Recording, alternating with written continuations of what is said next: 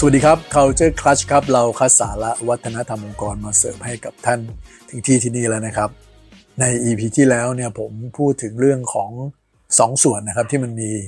จริงในชีวิตของเราก็คือเรื่องของการใช้เหตุผล แล้วก็การใช้อารมณ์นั่นเอง แล้วเราพูดถึงว่าประเด็นต่างๆ ที่มันเป็นเรื่องของอารมณ์เนี่ยมันเอาเหตุผลมันเอาลอจิกมาแก้ปัญหาอย่างเดียวไม่ได้ หรือบางครั้งอาจจะไม่ได้เลยด้วยซ้ำไป ซึ่งสาเหตุต่างๆ ผมก็เล่าให้ฟังแล้วนะครับใน EP ที่แล้วนะครับ ใน EP นี้เราก็มาดูกันดีไหมครับว่าอะแล้วเราจะทำยังไงดี ในฐานะที่เราเป็นคนที่มีความรับผิดชอบ ในฐานะที่เราเป็นผู้บริหารในฐานะที่เราเป็นหัวหน้างาน แน่นอนครับว่ามันเป็นความท้าทายนะครับ เพราะว่าคนจะเกิดมาพร้อมกับ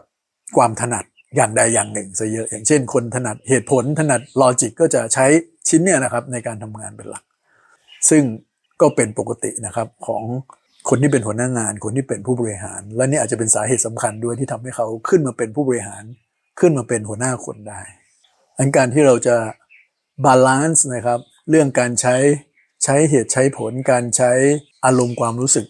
ได้อย่างดี เพื่อให้เกิดผลสูงสุดในงานเนี่ยผู้บริหารต้องมีอย่างหนึ่งครับ ที่เราเรียกว่า emotional intelligence นั่นเองหรือความฉลาดทางอารมณ์นะครับ เพราะว่าสิ่งนี้เนี่ยมันจะช่วยที่ทำให้เราเนี่ยสามารถจะบริหารสามารถที่จะเข้าใจหรือแม้กระทั่งตระหนักรู้ได้ว่าเราจะจำกัดนะครับ ไม่ให้ขอบเขตของการใช้อารมณ์เนี่ยมันเป็นในทางลบ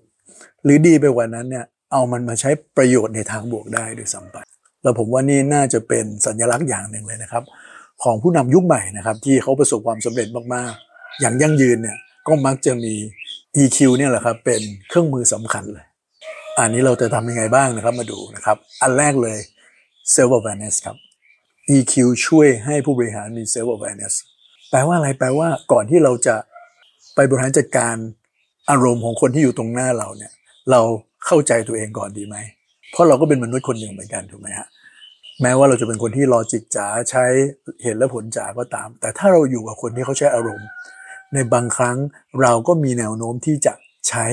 อารมณ์ หรือไป trigger part ของอารมณ์เราขึ้นมาเช่นเดียวกัน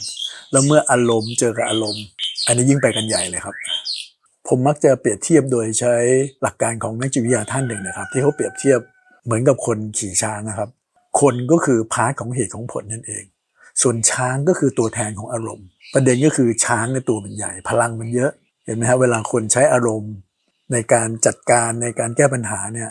มันก็เหมือนพลังช้างสารที่ยากที่จะไปหยุดนั้นโอกาสที่จะเกิดผลเสียก็มากกว่าจะเป็นผลบวก แต่จริงๆเนี่ยช้างใช้ประโยชน์ได้หลายอย่างเลยนะครับ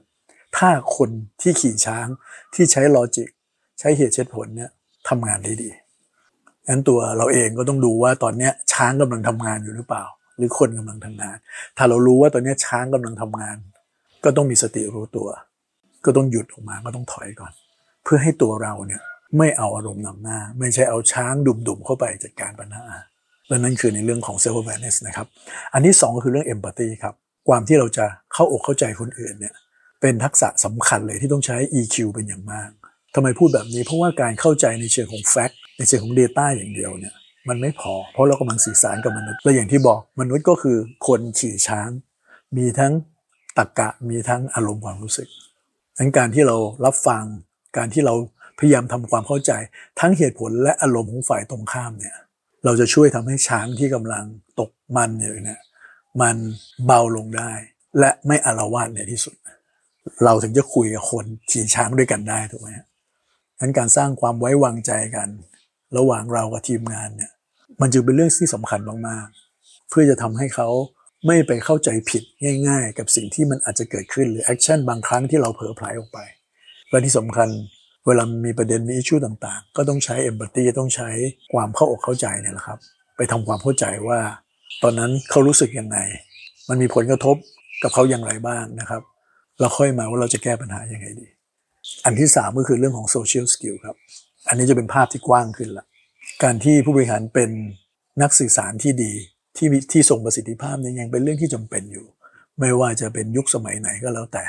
การสื่อสารอย่างชัดเจน ไม่ชวนทำให้คนตีความ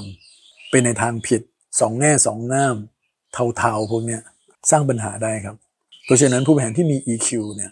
ที่เข้าใจดีทั้งเรื่องอารมณ์ แล้วก็เรื่องเหตุผลเนี่ยเวลาสื่อสารเขาจะพยายามสุดความสามารถครับ ที่จะไม่ให้เกิดความเข้าใจผิดนั่นเองแล้วไม่ใช่แค่เรื่องการสื่อสารอย่างเดียวนะครับ บางครั้งมันเกิดความขัดแย้งความไม่เข้าใจกัน ผู้บริหารหัวหน้างานที่สื่อสารได้ดีเนี่ยสามารถที่ไปช่วยทีมงานในการ manage หรือจัดการเรื่องความขัดแย้งต่างๆ ได้ พูดง่ายคือไม่ให้ช้างมันมาชนกันนั่นเอง แล้วเอาคนมาเจรจากัน อันที่สี่คือเรื่องของ motivation ครับ มนุษย์เนี่ยมี part ของความชอบไม่ชอบ การใช้ความรู้สึกในการตัดสินใจ เวลาคนซื้อสินค้าบริการต่างๆพวกนี้นักการตลาดเขาก็บอกแล้วว่าครับ ว่าโดยส่วนใหญ่แล้วการตัดสินใจใช้อารมณ์เป็นหลัก เพราะฉะนั้นมนุษย์ถูก motivate ด้วยอารมณ์นะครับ อันถ้าผู้สื่อสารรู้จักที่จะ motivate ด้วยการสร้างแรงบันดาลใจที่ดี ไปกระตุ้นความรู้สึกของเขาอย่างเหมาะสมเนี่ยการรู้สึกอยากทำตาม การเข้าใจสารนั้นอย่างถูกต้อง ก็อาจจะเป็นไปได้ง่ายยิ่งขึ้น ผู้บริหารที่รู้จักที่จะชมเชย รู้จักที่จะให้รางวัลอย่างเหมาะสม ก็เป็นการสร้าง motivation ในการทำงานให้กับทีมเช่นเดียวกัน เพราะพวกนี้มันเป็นพาร์ทที่เราสามารถทำได้ หลาย ๆ ครั้ง ไม่ต้องใช้เงินใช้ทองมาก บางครั้งแค่คำชมเชยอย่างเดียวเนี่ย มันก็ทำให้คนมีแรงมีพลังขึ้นมาทำอะไรดีๆ ได้มากมายเช่นเดียวกันครับ แล้วสุดท้ายก็คือเรื่องของ emotional support ครับต้องยอมรับครับว่าในการทำงานร่วมกัน บางครั้งมันมีเรื่องของความเครียด มีเรื่องของความกดดัน ความตระหนกความกังวลต่างๆ การ support ด้วยข้อมูล support ด้วยทรัพยากรอาจจะไม่พอ เพราะฉะนั้นการ support ในเชิงของความรู้สึก ก็เป็นสิ่งที่จำเป็นมาก ๆ การให้กำลังใจกัน การตบไหล่การโอบกอด สัมผัสอย่างเหมาะสมพวกนี้พวกนี้ก็ยังเป็นเรื่องที่จำเป็นนะครับ ที่จะทำให้ทีมงานทำให้คนในองค์กรเนี่ยเขามีพลังเขามีกำลังใจขึ้นมาได้ อีกมุมหนึ่งก็คือเรื่องการสร้างพื้นที่ปลอดภัยต่างๆฉะนั้นเราสามารถ support emotion ของคนที่เขาไม่กล้าที่จะแสดงออกไม่กล้าที่จะแชร์ไอเดีย ไม่กล้าที่จะ feedback กันและกันอย่างนี้เป็นต้น แต่ถ้าเรามีการ support กันสร้างพื้นที่ปลอดภัยให้เขา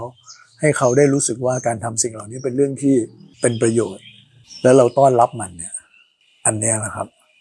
บรรยากาศในทีมก็จะดีขึ้นไอเดียนวัตกรรมต่างๆ ก็เกิดขึ้น และนี่คือ EQ ล้วนๆเลยครับ เห็นแล้วใช่ไหมครับว่า EQ มันเลยเป็นเครื่องมือสำคัญมากๆ จะเรียกว่าเป็นไอเทมลับเลยก็ได้นะครับ ของผู้บริหารหัวหน้างานยุคใหม่ ใครมีไว้ได้เปรียบแน่นอนครับ ลองฝึกลองพัฒนานะครับ สิ่งต่างๆเหล่านี้สามารถฝึกพัฒนาได้ แม้ว่าต้นทุนของเราจะมีไม่มากก็ตาม แล้วพบกันใหม่ใน EP หน้าครับ สวัสดีครับ